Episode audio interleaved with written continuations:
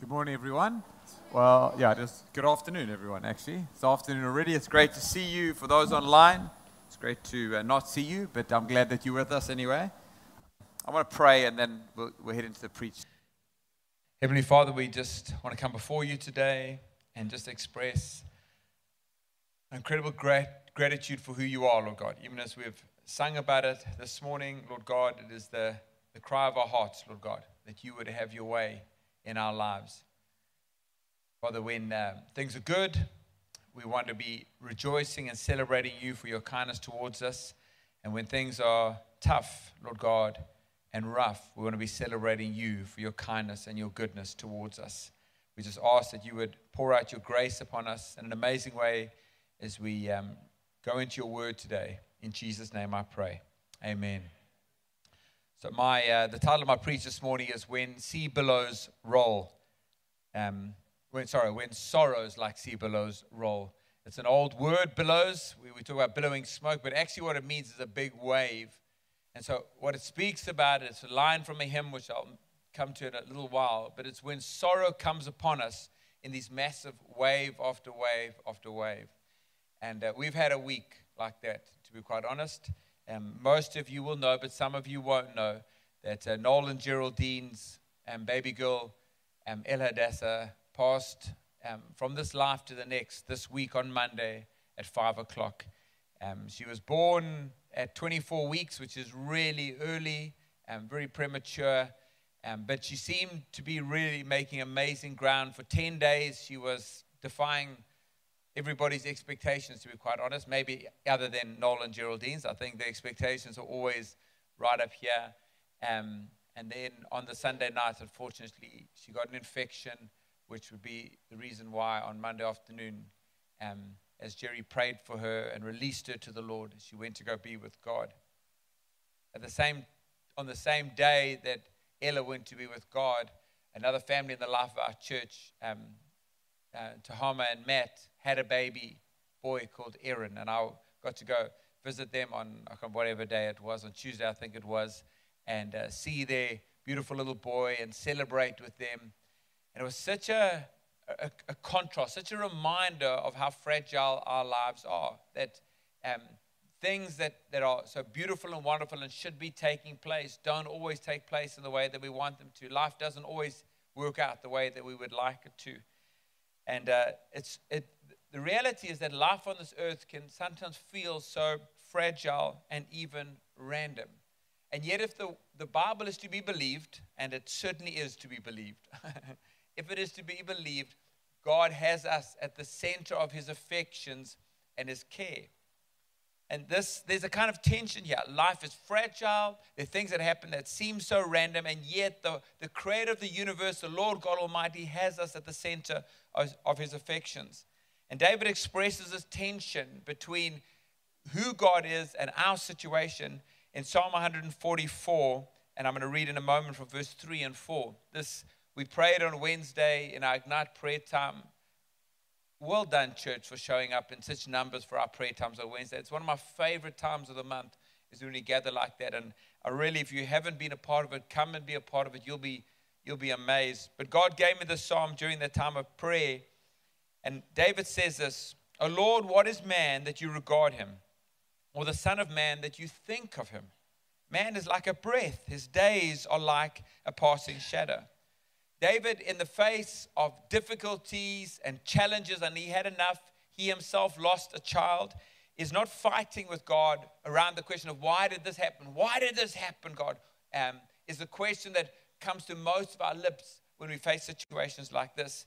Instead, what he asks God is, Why do you care about us at all?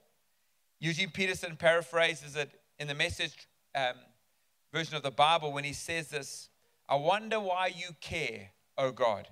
Why do you bother with us at all? Are we, all we are is a puff of air. We're like shadows in a campfire. And so, why do you care is actually for me a better question than why did this happen? First of all, because whatever reason we could possibly get to explain um, what happened, or we could try and put forward to explain what happened, is never going to be enough to take away the pain or satisfy us for the loss that we face.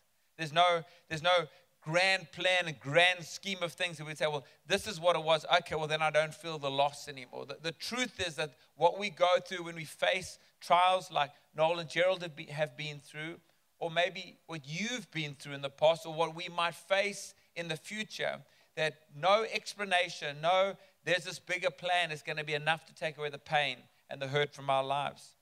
Secondly, asking God why He bothers helps us to live in a reality it's it's really helpful to live in a reality and not live in some sort of um, state of mind that, that doesn't reflect what's really going on around us.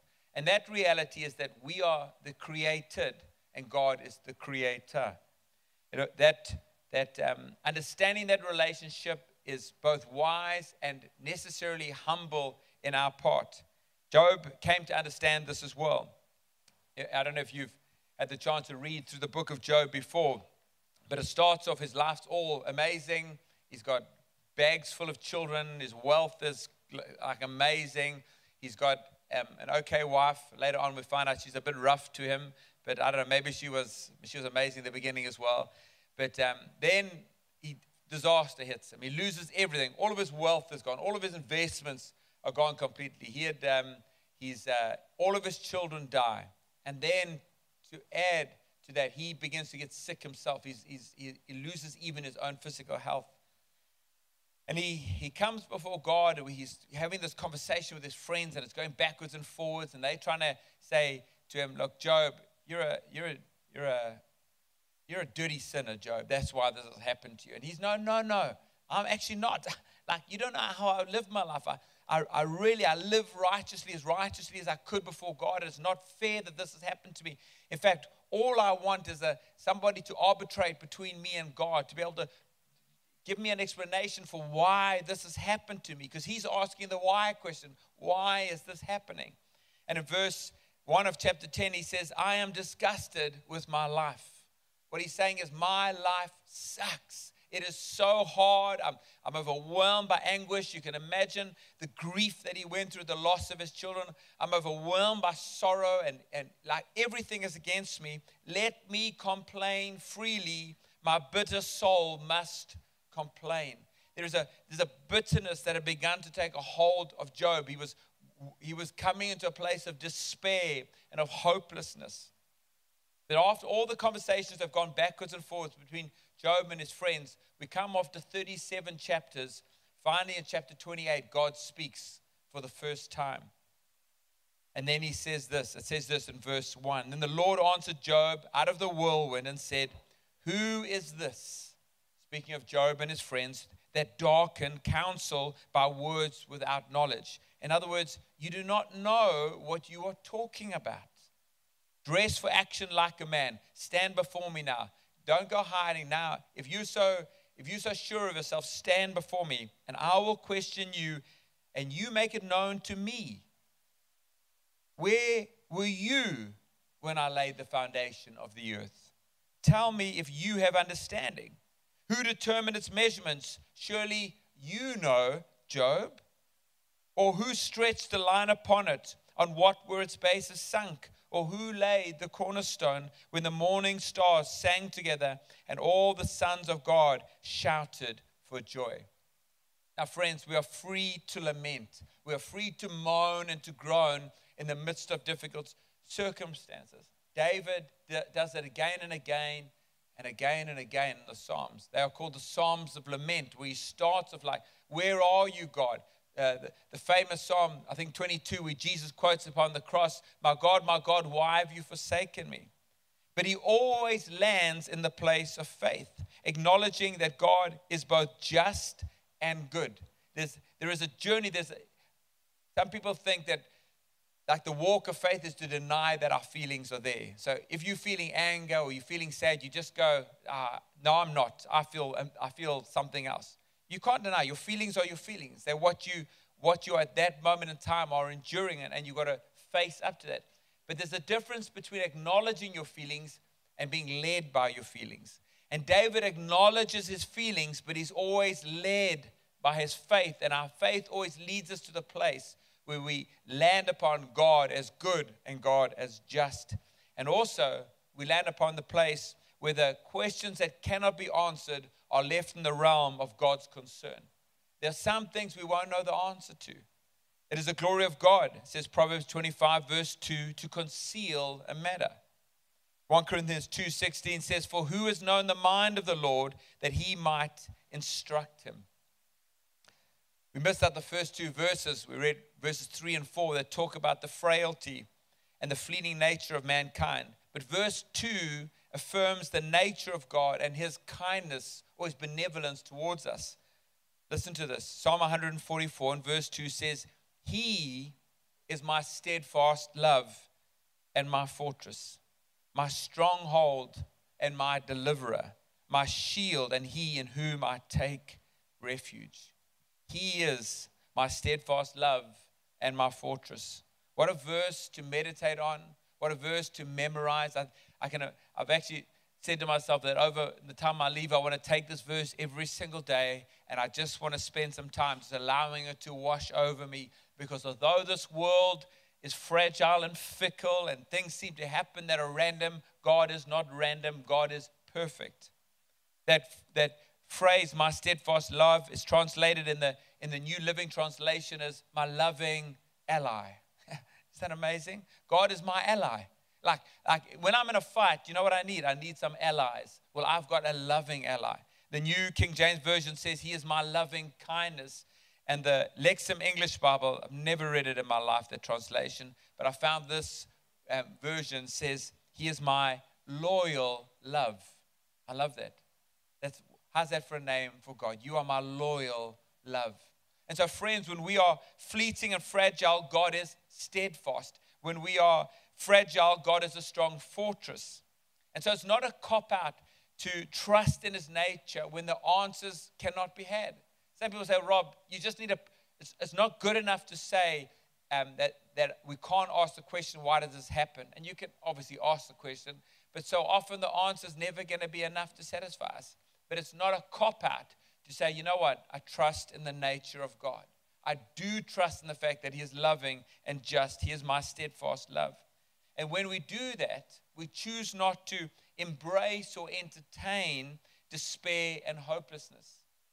There's a big difference between being sad, between grieving and being in anguish, and embracing despair and embracing hopelessness. You've seen some people that seem to sink between beneath the quicksand of despair. It's like they can't breathe anymore.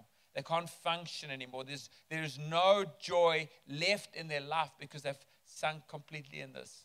I think this is where Job was going when he says, Let me complain. My, the, the bitterness of my soul must be let out like this. It's like God has not called us to have bitterness of soul.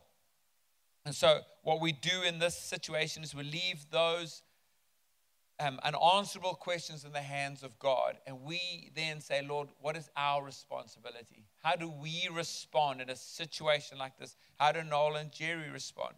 How do we as a faith community respond? How do you respond in your situation? What is that tragedy that you faced, have faced in the past, or maybe God is preparing you for something that was still to come in our future? Four things. Number one is we mourn and we grieve. Ecclesiastes 3, verse 1 and 2, and verse 4 says, There is a time for everything and a season for every activity under heaven, a time to be born and a time to die, a time to weep and a time to laugh, a time to mourn and a time to dance. One of the scriptures says that laughter is medicine for the soul. And I, I believe that's true, don't you? There's some moments where you get together and you just begin to laugh, and it's like you leave that place and just feeling like you've like you've had a nice warm drink or something like that. Your soul has been refreshed. Um, I think tears do the same thing. I actually mentioned the first meeting that I bet you there's a study somewhere showing that when you cry, it actually has a physical benefit to you. And uh, Ethan obviously lost track after that point and went online and searched it while I was preaching and came back to me after the meeting and said it's true. It actually does happen. When you cry, it releases something into your physical body that actually works at healing you and healing your, your, the way that healing us. And so we don't have to feel guilty when we feel tremendous sadness. When I I've known of people that have had great losses that they just find that they're absolutely fine, and then days might go by, weeks might go by, and suddenly there's this day where they just weep and weep at the loss. It just comes back upon them like a wave again. And that's okay. We don't have to feel guilty about mourning and grieving. It's something God's given to us. Actually, it's a gift to us to bring us through to wholeness again.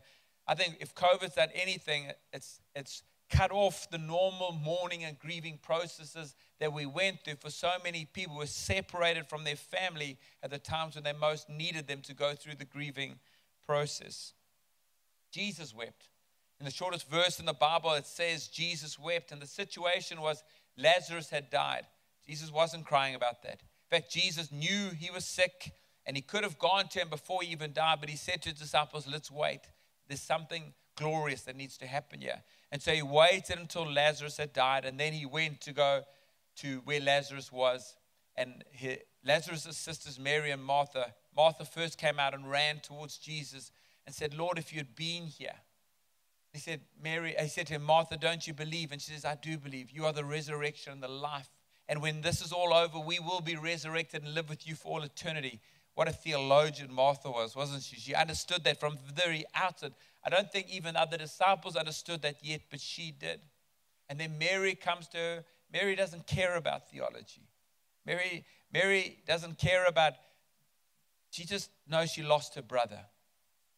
And she is heartbroken because her brother is gone. And she is weeping. And Jesus, it says, Jesus wept.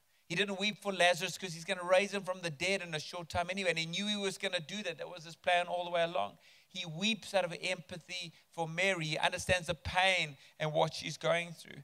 And so he laments with her, he mourns with her. And I, I want you to know, friends, that as you go through your grief, that God is, is weeping with you. Not because he doesn't know there's an amazing outcome still to come, because he understands your pain and he grieves with you in the midst of that. Our feelings are real and it's no good ignoring them. We, we, God gives us people around us that we can talk to, and He's always present that we can talk to Him as well. And these friends that we have are part of God's healing process in the mourning. I was with the Arabic congregation yesterday preaching there, and um, one of the ladies in the church, one of the leaders, amazing lady, she said, "You know, can I say something?" It was we were doing a Q&A time afterwards, and said, "It's not related to what you preached, but I just want to say something." She said, um, "I've never seen a family gather around people and care for them like this church has done with Noel and Geraldine." And that's why God puts us into families. That's why we're supposed to be in a place because we need a community to be able to mourn together with. Number two is we hold fast to peace. You know, there's that sense that we have, we call it peace when things are all going well. Eh, that's easy peace. That's easy peasy peace. It's like that comes when your bank account's full and your kids are adoring you and your wife's looking amazing and your husband looks like whatever he's supposed to look like these days. I don't know whatever the guy's name is. Um, when, when your job's amazing and you're just getting promoted and you're only working two hours a day or something like that. And you go, you know what? I'm amazing because I've got peace. Nobody. That's called easy peace. That comes to anybody would have that, that kind of peace in that situation. That's not what Jesus was talking about in John 14, 27, when he says, My peace I give to you. See, that peace that he's talking about is supernatural. It's not circumstantial. When, when our life is down here, we have that peace. When our life is up here, we have that peace. We are settled, and it's that sense of confidence, that assurance we have that it will work out in the end. No matter what happens in the end, it will work out. And I've said, yeah, peace follows trust, not the other way around. Some people say, Lord, give me your peace and then I'll trust you. No, no, my, my friends, you trust Him, then you get the peace. Paul instructs us about this in his letter to the church in Philippi when he says to them that when you have, when things are not going good in your life, so whether it's relatively small or massive. In fact, I was chatting with a guy this week and he was saying to me he's going through a tremendous trial with his family. I mean, a very, very serious situation that he's facing. And he said to me, like, at times I'm overwhelmed by the anxiety. But you know what? He says, I know that even if I didn't have this, all that would happen would be the little things would become the things I'd be anxious about. I'd be anxious about the lawnmower not working or the dishwasher broken. It's like we find things to be anxious about. And all I'm saying to you is that regardless of what spectrum you're on, whether it's you getting yourself wound up about a dishwasher or you're facing some genuine tragedy on this side here, Paul says, do not be anxious about anything, but present your prayers and your requests to God and with thanksgiving, and his peace, which surpasses all understanding, will guard your hearts and minds in Christ Jesus. And in, in, in, my imagination, I actually see like, like peace, like a security guard waiting at my heart. Like there's a little soldier here by my heart and a little soldier here by my mind. And when anxiety comes in, peace cocks his double barrel shotgun like this and says, Who's this coming in here? And anxiety says, It's me, anxiety, it's me, despair. And he just two barrels into anxiety, two barrels into despair. He's guarding this heart, he's guarding this mind. He ain't letting you in. And so God says we need to come to him with our troubles, bring it to him, but with thanksgiving. See, it doesn't matter.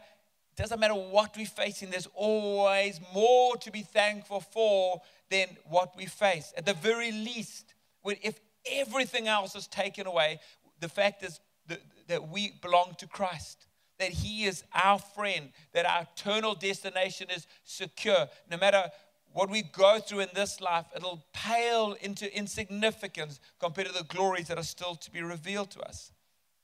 Sometimes we're not just to be thankful in the midst of our circumstances, but we actually to be thankful for our circumstances, even the difficult circumstances. Now, I once had a couple in our church, um, they were a leadership couple, they left the church when I preached this before. I did it in a leaders meeting. They came and argued with me, and then within a few weeks, they had left the church. They said, Rob, I cannot thank God for the, the negatives. I cannot thank God for the things that are going wrong. How can I do that? I want to give you an illustration here from somebody that's well known, Corrie Ten Boom. She was um, um, put in the Nazi concentration camps, and what, what many of us don't know is that she actually had a sister called Betsy as well. And they were moved from the one um, barracks to another barracks in the concentration camp that they were part of. And when they went in there, it was, it was full of fleas. Now, I know what that's like. I remember staying at someone's house at one time, and I sat down in the lounge, and when I put my feet down on the carpet like this, they slowly began to turn black from my ankles up because the fleas were jumping from the carpets, literally covering my legs with fleas. It was the most disgusting thing I'd ever seen. And uh, so Betsy said to her sister, We need to thank God for the fleas. And she says, There's no ways I'm thanking God for the fleas. We, sleep at night, they're biting us, they're, they're all over us all the time, we're covered in sores. How can we? No, I cannot thank God for the fleas. And so her sister got down and she began to thank God for the fleas. What, it, what happened, as it turns out, is that this is a lesson that Corrie Ten Boom learned from this, was that the guards wouldn't come into the barracks because of the fleas. They, they stayed outside. So instead of coming in and searching them all the time, instead of harassing them and stopping them from speaking, they were able to get their pieces of Bible that they were able to bring out and do Bible study. And they were able to lead others in the barracks into saving faith because of the fleas. And she learned that lesson. You see, friends, there's a remarkable truth in the fact that God works all things for the good of those who love Him and are called according to His purpose. Not there's no point working the good things for good because the good things are already good.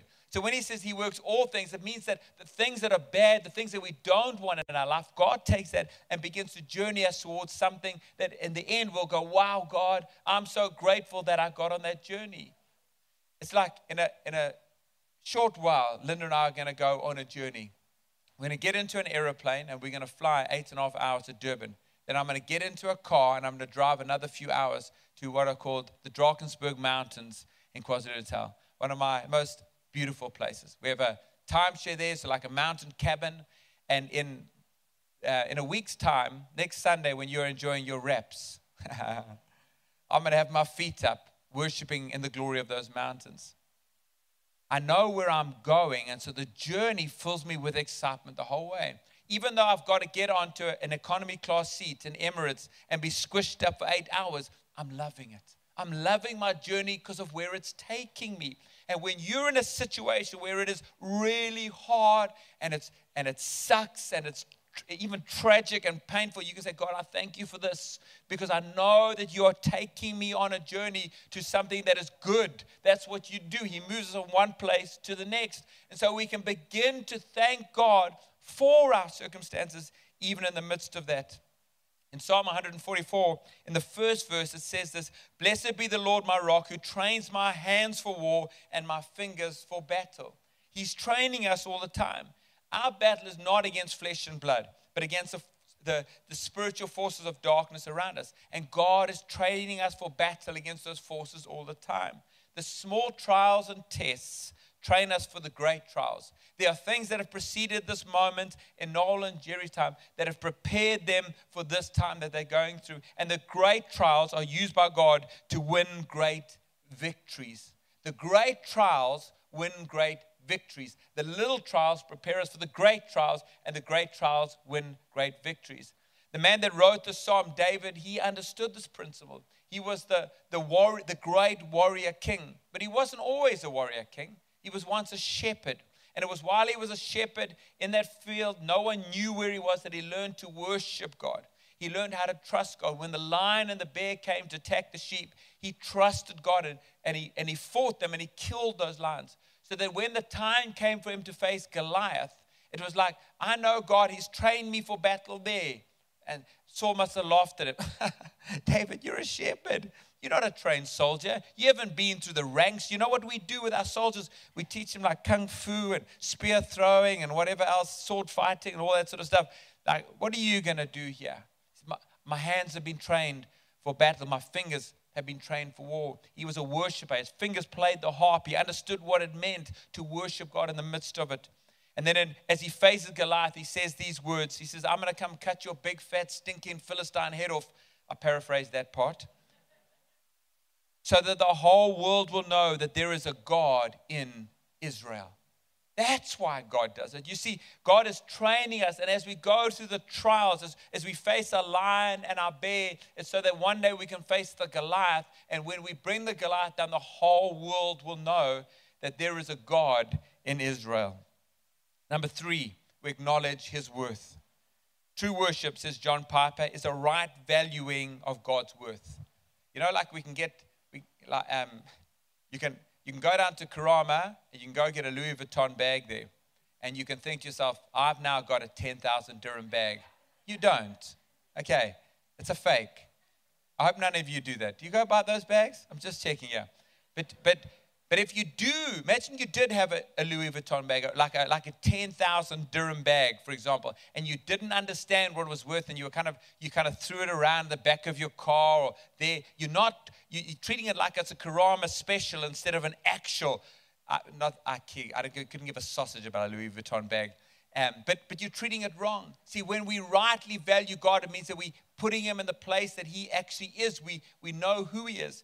And He goes on and says, Of course, the worth of God is infinite. This true worship is a valuing or treasuring of God above all things, all circumstances. It doesn't matter. It doesn't matter what we hold on to, what's in our hands at any point of time, and it doesn't matter what's taken from our hands at any point of time. The true treasure is God Himself. And so God is to be worshiped all the time, always, in every circumstance. And that's why in Philippians 4 4, Paul says, Rejoice in the Lord always. I'll say it again, rejoice. And so we don't wait for the mourning to be over before we worship. We don't say, Well, I'm going to go through my time of mourning and then I'll get to my time of worshiping. That's when we spiral down into despair. That's when we lose our way. When on Thursday morning, we, um, we had the privilege of taking Ella's little body, which had been lent to her for that short time, this little tent that she got to camp in her soul and spirit, of course, are with the Lord at the moment that she left that body behind. And one day she'll be united with her resurrection body, which will not be this one that she was in, because she will be a grown um, adult person um, in a resurrection body. But we took this little tent and we, were, um, we had a time at the cremation center to, um, to worship together and pray together and just love upon actually each other. We loved Jerry and Noel, but they were loving on us at the same time as well, because as a community, we were walking through this thing together. And then her little body was put into this furnace, this cremation furnace, and, the, and, the, and the, you could hear the flames beginning to consume it. And while the flames were going, we began to sing, You are worthy of it all. You are worthy of it all. For from you are all things, and to you are all things. You see, is worthy of praise in the morning. He is worthy. We put Him in His right place because nothing, nothing changes that. God, you are here. No matter what happens here, it doesn't change the fact that you are here and you are worthy of all praise. Most of you will know the story of Horatio Spafford. Actually, you probably don't remember that name. It's not kind of, although it is a quite a memorable name, Spafford. Um, but he was a man who actually went through like, like a Job like trial in his life. He was a lawyer from Chicago. He, he lived in the second half of the 19th century. Very successful man. He, um, he had put a huge amount of investment into the property market in Chicago. And then the Great Chicago Fire took place in about, I think, 1871 or something like that. And his, all of his investments literally went up in smoke, and he was left with ashes. What a, what a setback. He was a friend of D.L. Moody's, and uh, he decided that he would go with his family a couple of years later in 1873 to go and uh, take a holiday in Europe and spend some time with D.L. Moody as he was preaching, the great evangelist was preaching around Europe. And so he couldn't go, as it turned out, at the same time as his family, and he sent them off ahead of him. And on the 22nd of November of that year, 1873, another vessel collided with the vessel that his family were on, and it sank. 226 people died on that vessel, including his four daughters Annie, age 12, Maggie, 7, Bessie, 4, and his 18 month year old baby. Only his wife, Anna, survived. So he got on the next ship that he could to go across to her, to go come be with her at that time of this great loss. And as they were sailing in the, in the boat at that time, near the spot where the previous vessel had gone down, the captain got him and showed him this is where, this is where it took place. And it was there that he was inspired to, to write that now famous hymn, It is Well with My Soul. We sang a version of that, but the words he wrote were these When peace like a river attendeth my way, when sorrows like sea billows roll, whatever my lot, you have taught me to say, You've trained my hands for war, you've trained my fingers for battle, you've taught me to say, It is well, it is well with my soul. Though Satan should buffet or batter me, though trial should come, let this blessed assurance control that Christ has regarded my helpless estate, my situation, and has shed his own blood for my soul. O sin, my sin, oh, the bliss, the delight of this glorious thought. My sin, not in part, but the whole, is nailed to his cross, and I bear it no more. Praise the Lord, praise the Lord, O my soul. Lastly, our response to tragedies like these is to work while it's day. John 9, verse 4 says, As long as it is day, we must do the work of him who sent me. Night is coming when no one can work. That night that he talks about is not some dark night of the soul. What he's talking about is when he will finally wrap up all time, when the end of the day comes, when the end of time comes and Christ returns and we're taken up into glory, we'll have no more opportunity for this work. There'll be no more opportunity to stay up late at night and pray or get up early in the morning and pray. There'll be no more opportunity to sacrifice your reputation as you share the gospel with people who would mock you. There's no more opportunity to give of yourself and sacrifice of your finances or your time that gospel may go forward. There, this life alone is a life where there's opportunity to sacrifice for Christ. Keep working in the face of great trials and tribulations. Keep the work of the gospel before you. Not only is it, is it fundamental to who we are, but it's also what God uses to heal us in the process as well. Some of you may have heard of the actor Kirk Douglas. He was certainly before many of your time. His son was actor as well, Michael Douglas. He was probably before many of your time as well. You probably don't even know him. Do you know who Michael Douglas is, Robert? No. That's so sad. Um, anyway, Kirk Douglas, I think um, Dylan was right. It's um, I'm Spartacus. He was uh, in that. I think I don't even know if he was.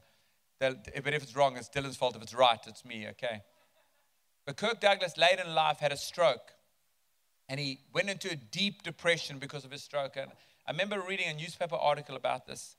But because he was famous and he was a stroke victim, they asked him if he wouldn't mind going to a center where there were many people that had suffered strokes and trying to encourage him. And so he went to the center, remember himself a victim of a stroke, battling with depression because of what he's gone through. And as he began, as he went he realized he had a role to play and began to serve those others that, were suffering like this. And as he served them, his stroke, uh, sorry, the depression lifted off of him like that. See, God has intended that we don't focus in on ourselves. Our life is not meant to be with us at the center of the universe like that. It's God at the center, and we revolve around Him. And so He calls us to keep our eyes on others. And so we might be facing some trauma and trial, but Lord, can you use this? Can you use this somehow to see your glory come? Don't allow the devil to convince you that it's not worth it. Won't the worship team please come up? When I was um, I, I had the, the privilege in God's unique timing of being able to be with Noel and Jerry at the moment when um, beautiful young Ella went to go be with the Lord. Um, it was difficult, obviously, and uh, they, were, they didn't just take it as if it was nothing. It was a, it was a traumatic moment. But um, in those last moments as Ella's last breaths. Her, her chest was still moving like this, up and down. Um, Jerry put a hand on the incubator like this as Noel hung over it with tears pouring down his face. And she said, Lord, I release my daughter to you and into the kingdom like this. And then they, um, they took all the wires off of her body. She had passed at that point, wrapped her up, and Noel and Jerry held her for a bit prayed over her and loved upon her and handed her back. And at that moment, the, one of the doctors that had been attending and had been um, fighting for Ella's life came in and she said to Jerry, I'm so sorry. I'm so sorry we couldn't do it. We, she said to her, We tried so hard. We tried everything that we could. And then Jerry began to comfort her. Can you imagine? She began to comfort the doctor. And then she says to the doctor, Now, doctor, you're going to do one thing for me. You're going to promise me you're going to come to church. Never stop working.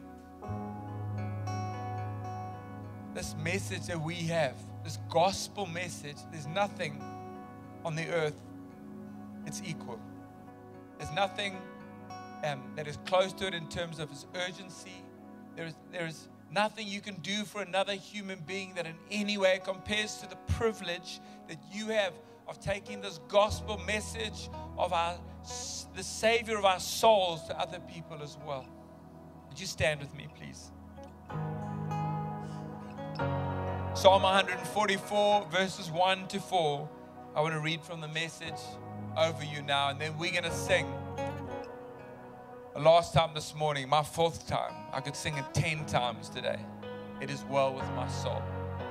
Would you close your eyes, please?